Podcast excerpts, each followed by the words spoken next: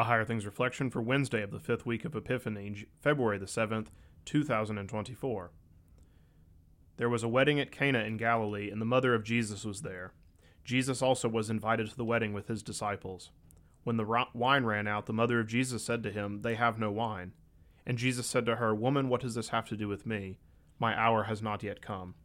John chapter 2, verses 1 through 4. In the name of Jesus. Amen.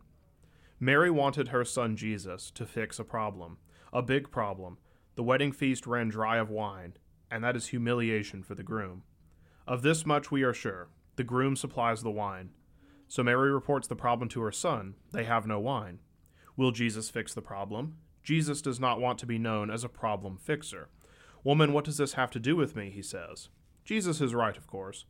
The problem belongs to the groom. The groom supplies the wine, and everyone at those weddings knows it. Then Jesus, in the first of his miracles, brings forth wine from water. Is he just impressing with his power? No, it's much more than that.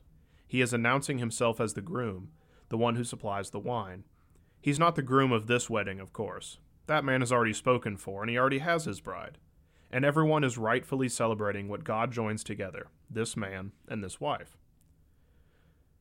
But Jesus is announcing himself as the groom, for the rest of the Gospel of John, we can watch Jesus gathering his bride. His bride is the church. The Apostle Paul later tells us that. The church, Jesus' bride, is all those the groom brings to himself and binds together in fellowship with one another by his gospel. Prior to this wedding, John the Baptist had baptized Jesus and then publicly announced him as the Lamb of God who is bearing the sins of the world.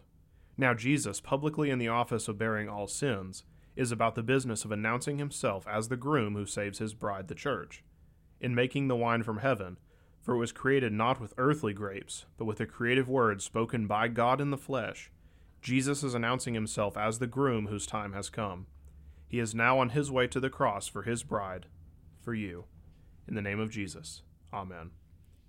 Lord Jesus, you have prepared the wedding feast. You have gathered your bride, the church, and now, until you come again on the last day, you daily sanctify your bride, sanctifying her, cleansing her by the washing of water with the word.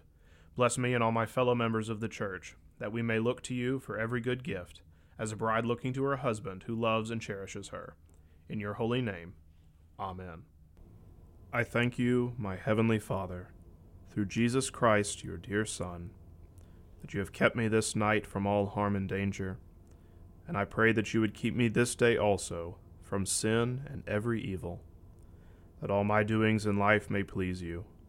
For into your hands I commend myself, my body and soul, and all things. Let your holy angel be with me, that the evil foe may have no power over me. Amen. Our Father, who art in heaven, hallowed be thy name. Thy kingdom come, thy will be done, on earth as it is in heaven. Give us this day our daily bread, and forgive us our trespasses, as we forgive those who trespass against us. And lead us not into temptation, but deliver us from evil. For thine is the kingdom, and the power, and the glory, for ever and ever. Amen. I believe in God, the Father Almighty, maker of heaven and earth, and in Jesus Christ, his only Son, our Lord who was conceived by the Holy Spirit, born of the Virgin Mary, suffered under Pontius Pilate, was crucified, died, and was buried. He descended into hell. The third day he rose again from the dead. He ascended into heaven, and sits at the right hand of God the Father Almighty. From thence he will come to judge the living and the dead.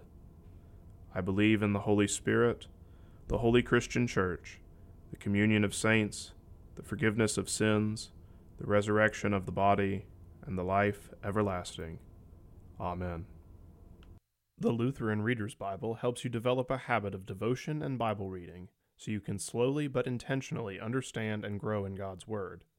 Through introductions to the 66 books of the Bible, guided reading plans, and more, this Bible builds your confidence to study Scripture on your own. The Lutheran Reader's Bible now available from Concordia Publishing House.